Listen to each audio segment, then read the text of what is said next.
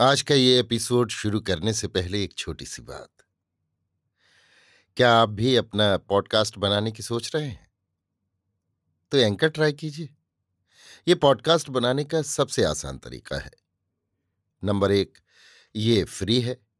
Number दो, इसमें कई सारे ऐसे टूल्स हैं जो आपको अपने फ़ोन और कंप्यूटर पर रिकॉर्ड और एडिट करने की फैसिलिटी देते हैं। नंबर तीन आप अपने पॉडकास्ट को डिस्ट्रीब्यूट भी कर सकते हैं, जिससे इसे स्पॉटिफाई और दूसरे प्लेटफॉर्म पर सुना जा सके। तो डाउनलोड कीजिए फ्री एंकर ऐप या विज़िट कीजिए एंकर डॉट एफ़ पर अपना पॉडकास्ट स्टार्ट करने के लिए। ये तो थी एक छोटी सी जानकारी, और अब शुरू करते हैं एपिसोड का सिलसिला। तो आज के एपिसोड में। लीजिए सुनिए रविन्द्रनाथ टैगोर के लिखे उपन्यास, गोरा के छियालीसवें भाग को मेरी यानी समीर गोस्वामी की आवाज़ में। ललिता ने आकर परेश बाबू से कहा, हम लोग ब्राह्म हैं, इसलिए कोई हिंदू लड़की हमारे पास पढ़ने नहीं आना चाहती। इसी से सोचती हूँ, हिंदू समाज के किसी आदमी को इस मामले में शामिल करने से काम में सुबीता होगा। क्या कहते हो बाबूजी? परेश बाबू ने कहा, हिंदू समाज का आदमी कहाँ मिलेगा? ललिता बिल्कुल कमर कसकर आई थी। फिर भी विनय बाबू का नाम लेने में उसे संकोच हो आया। ज़बरदस्ती उसे हटाती हुई बोली, क्यों? क्या कोई नहीं मिलेगा? यही विनय बाबू हैं या ये, या एक बिल्कुल व्यर्थ प्रयोग था। वाक अधूरा ही रह गया। परेश बाबू ने कहा, विनय राज़ी क्यों होंगे? ललिता के अभिमान को ठेस लगी। विनय बाबू राज़ी नहीं होंगे। ललिता अच्छी तरह समझती है कि विनय बाबू को राज़ी करना ललिता के लिए असंभव नहीं है। ललिता ने कहा, सो वो राज़ी हो सकते हैं।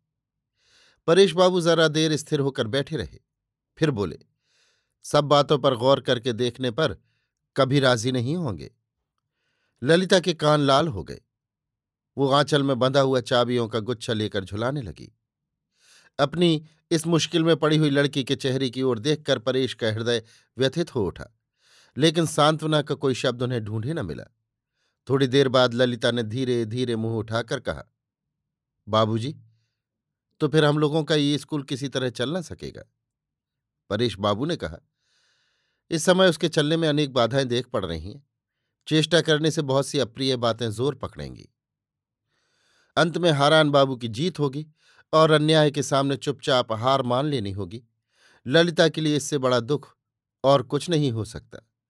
इस मामले में वो अपने पिता को छोड़ और किसी का शासन क्षण भर के लिए भी न मानती। वो किसी कटुता से नहीं डरती, लेकिन अन्याय को कैसे सह ले ललिता ने अब वहाँ अधिक देर न ठहर कर अपने कमरे में जाकर देखा। डाक से उसके नाम एक चिट्ठी आई है।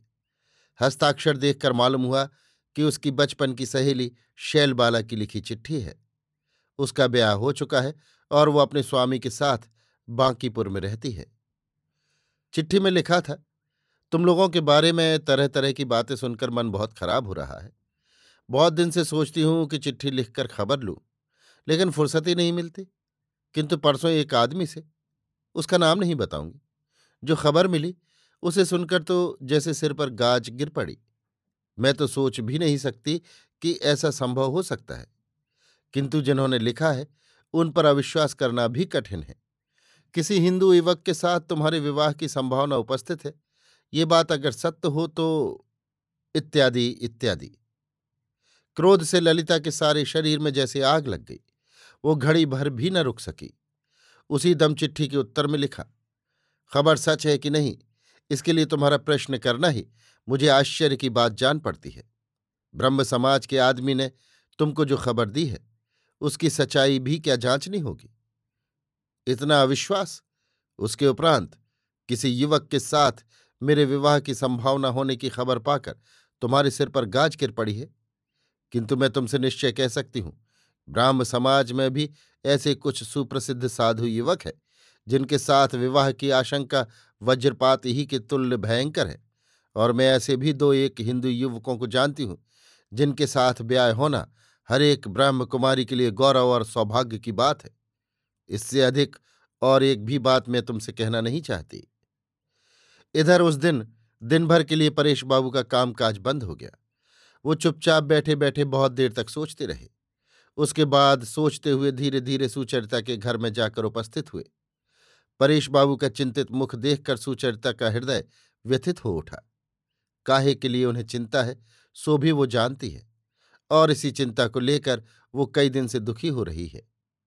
परेश बाबू सुचरिता के साथ एक एकांत स्थान में बैठे और बोले, बेटी, ललिता के संबंध में चिंता का समय उपस्थित हुआ है।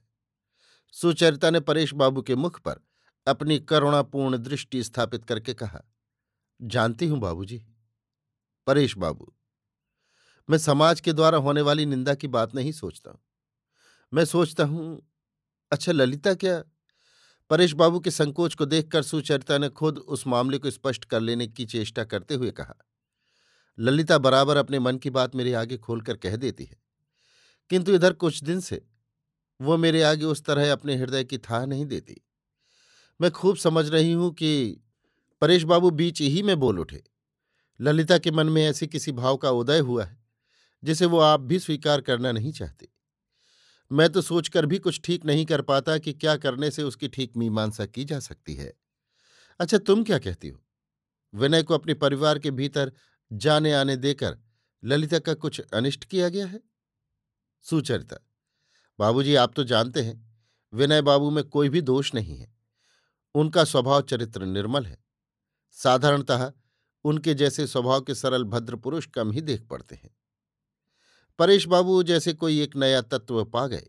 वो कह उठे, ठीक कहा तुमने राधे, ठीक कहा। वो अच्छे आदमी हैं कि नहीं, यही देखने की बात है। अंतर्यामी ईश्वर भी वही देखते हैं।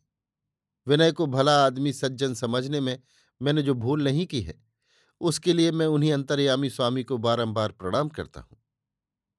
एक गोरख धंधा सुलझ गया। परेश बाबू के जैसे जान आ गई। परेश बाबू अपने देवता के निकट अन्याय करके अपराधी नहीं हुए हैं। ये सोचकर उनके मन में फिर किसी प्रकार की कुछ भी गिलानी नहीं रही।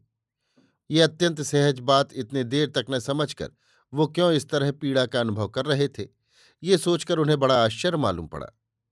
सुचरिता के सिर पर हाथ रखकर उन्होंने कहा, तुम्हारे निकट मुझे आज एक नई शिक्षा मिली बेटी। सुचरिता उसी दम उनके पैर छूकर कहने लगी, नाना, ये क्या कहते हैं आप बाबूजी? परेश बाबू ने कहा, संप्रदाय ऐसी चीज़ है कि वो सबसे सहज बात को ही बिल्कुल भुला देती है कि मनुष्य सब मनुष्य ही हैं।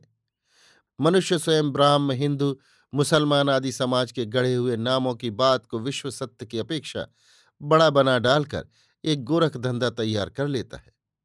अब तक मैं वृथा ही उसमें भटकता हुआ मर रहा था। जरा देर चुप रहकर फिर कहने लगे, ललिता अपनी कन्या पाठशाला का विचार किसी तरह छोड़ने को तैयार नहीं है। वो इस संबंध में विनय की सहायता लेने के लिए मेरी सम्मति चाहती है। सुचरिता, ना बाबूजी, अभी कुछ दिन उसे रहने दीजिए। उनके ललिता को मना करते ही वो अपने आहत हृदय का आवेग दबाकर जैसे उठकर चली गई थी। उसकी याद परेश बाबू के स्नेह भरे हृदय को बराबर क्लेश पहुँचा रही थी।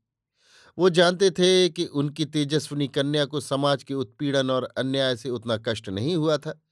जितना उस अन्याय के विरुद्ध संग्राम करने में बाधा पाने से, विशेषकर पिता से बाधा पाने से।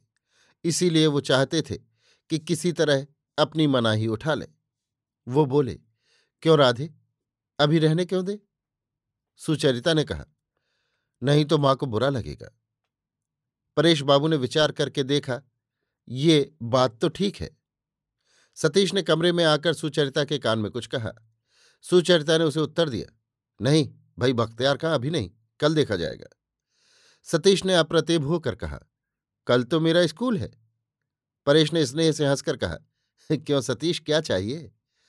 सुचरिता ने कहा, उसका एक सतीश ने हड़बड़ाकर सुचरिता का मुँह हाथ से बंद करते हुए कहा, नहीं नहीं, बताना मत बताना मत। परेश बाबू ने कहा, अगर छिपाने की बात होगी तो सुचरिता बताएगी ही क्यों? सुचरिता ने कहा, नहीं बाबा वो ज़रूर बहुत चाहता है कि ये छिपाने की बात किसी तरह आपके कानों में पड़ जाए। सतीश ने चिल्लाकर कहा, कभी नहीं, बिल्कुल नहीं। और वो बाहर भाग गया। बात यह थी कि विनय ने जिस लेख की प्रशंसा की थी, वही वो सुचरिता को दिखाना चाहता था। कहने की ज़रूरत नहीं कि परेश के सामने सुचरिता को इसकी याद दिलाने का जो उद्देश्य था, वो सुचरिता ने ठीक ठीक समझ लिया था। मन की ऐसी गंभीर बातें इस दुनिया में इतनी आसानी से भांप ली जाती हैं। ये बेचारा सतीश नहीं जानता था। अभी आप सुन रहे थे रविन्द्रनाथ टैगोर के लिखे उपन्यास, गोरा के छियालीसवें भाग को मेरी यानी समीर गोस्वामी की आवाज़ में।